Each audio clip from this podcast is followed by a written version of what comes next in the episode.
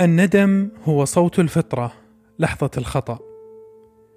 ومأساة الزمن لأنه لا توجد فيه لحظة تتكرر مرتين.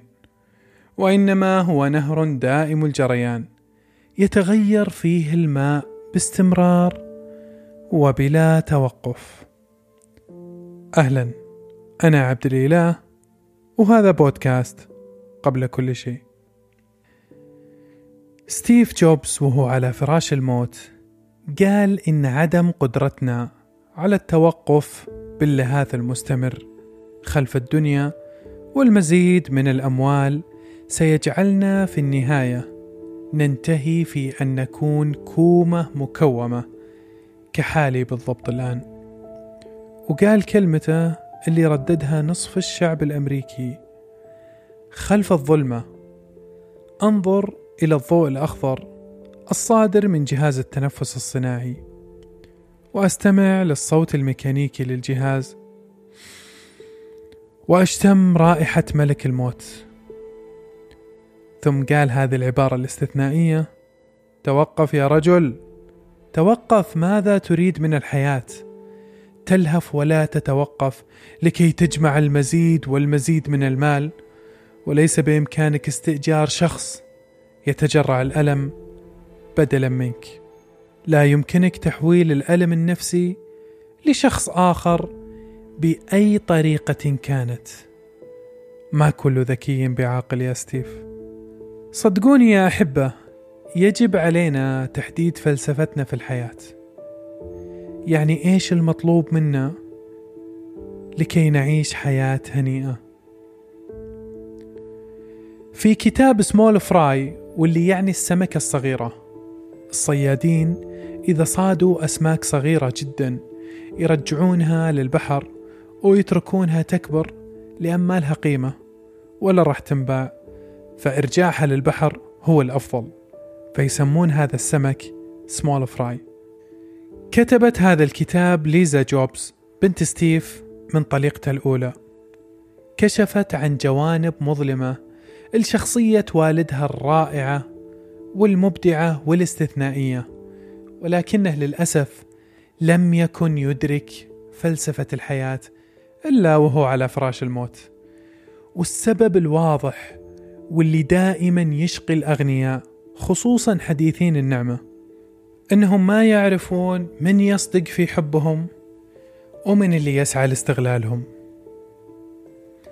حتى مع أولادهم يشكون إنهم يتمنون زوالهم لكي يرثونهم ويحصلون على أموالهم.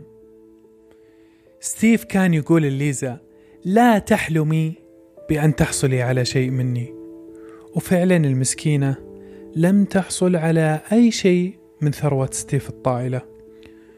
دخلت جامعة هارفارد وفي السنة الأولى تلكأ في دفع الرسوم ثم انقطع عن دفع الرسوم تماما. واضطر بعض معارفها الأثرياء لدفع الرسوم بدلا من ستيف الثري أبو المليارات. ولما عرف خجل وسددهم لاحقا. تقول سألته عن سيارة البورش القديمة وكانت إذا خدشت أي سيارة له يستبدلها مباشرة ويشتري سيارة جديدة. لما طلبت منه سيارته القديمة قال لا يمكن ولن تحصلي على أي شيء مني. طبعا كان عذره أنها قد لا تكون بنته ولكن المحكمة استدعته وسووا لهم كلهم تحليل الدي إن اي وتأكد إنها بنته مئة بالمئة. تقول المسكينة كنت أفتح ألبومات طفولتي ويسألني من هذه? وأرد عليه وأقول It's me. أنا. فيمضي بدون أي تفاعل. شيء مؤلم جدا إذا لم ندرك وين السعادة في حياتنا. كريستين أونيسس بنت الملياردير اليوناني صاحب الجزر والطائرات والسيارات الفارهة والفنادق اللي بكل مكان.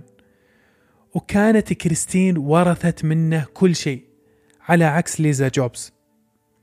ومع كل هذه الثروة الطائلة لم تفلح المسكينة في الحصول على السعادة فاضطرت تتزوج مرتين وتتطلق لأن كلهم كانوا طامعين في ثروتها. ما حد كان يرغب في التواصل معها كإنسان يحتاج إلى الحب والصدق والسعادة. في الأخير تزوجت شيوعي وقالت هذا ما يقدس الدولار ولا الذهب هذا يقدس الإنسانية والعشرة الطيبة وتركت حياة الثراء. وعاشت معه في بيت قديم في أحد أحياء موسكو الفقيرة. ولكنه للأسف كان يرغب في مالها وما كان يرغب بها ككيان بشري. أصيبت باكتئاب حاد جدا وحصلوها أنهت حياتها على أحد شواطئ الأرجنتين بعدد كبير من الحبوب المنومة. مسكينة قصة مأساوية كانت حياتها مليئة بالوحوش اللي حولها. والحمقى باللي يصنعونه لأنفسهم والناس من حولهم. الألم طاقة سامة ومعدية وهو عبارة عن طاقة سلبية تكون انزرعت بنا في لحظات سيئة عصرت قلوبنا. فلما يتكرر هذا الموقف مرة ثانية يصير الواحد فينا مثل البركان اللي لا يمكن إيقافه. وكما أن الألم تكون معه ذكرى سيئة إلى أنه يكون بالنسبة لك محرم على من تحب.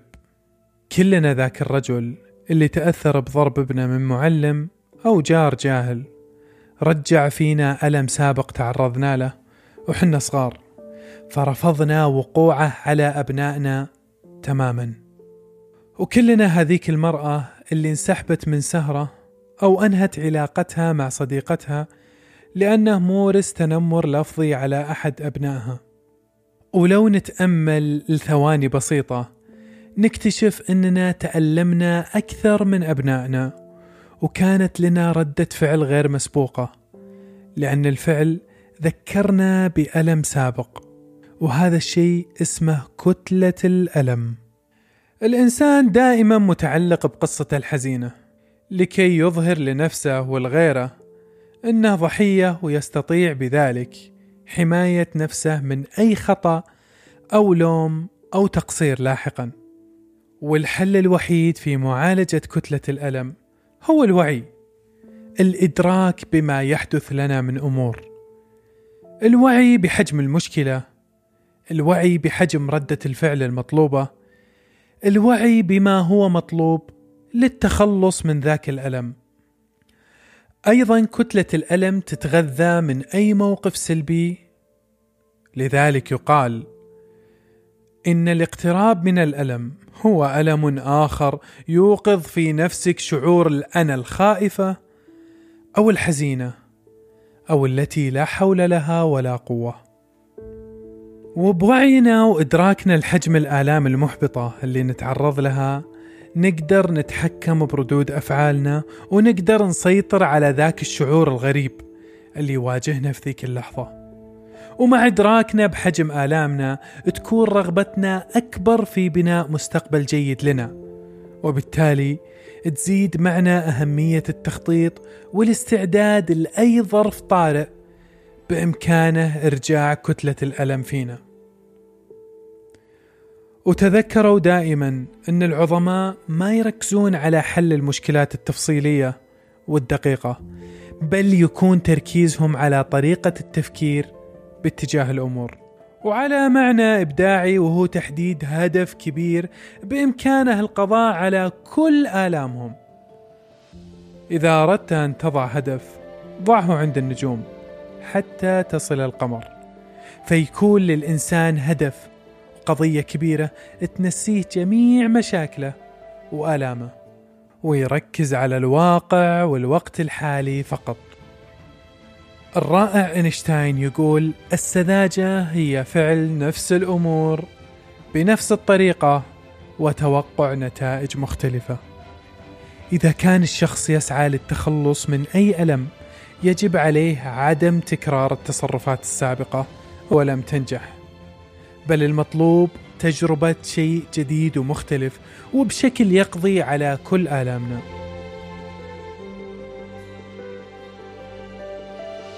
ما كنا نتوقع إن هذا البودكاست أصبح جرعة أساسية لآلاف المستمعين.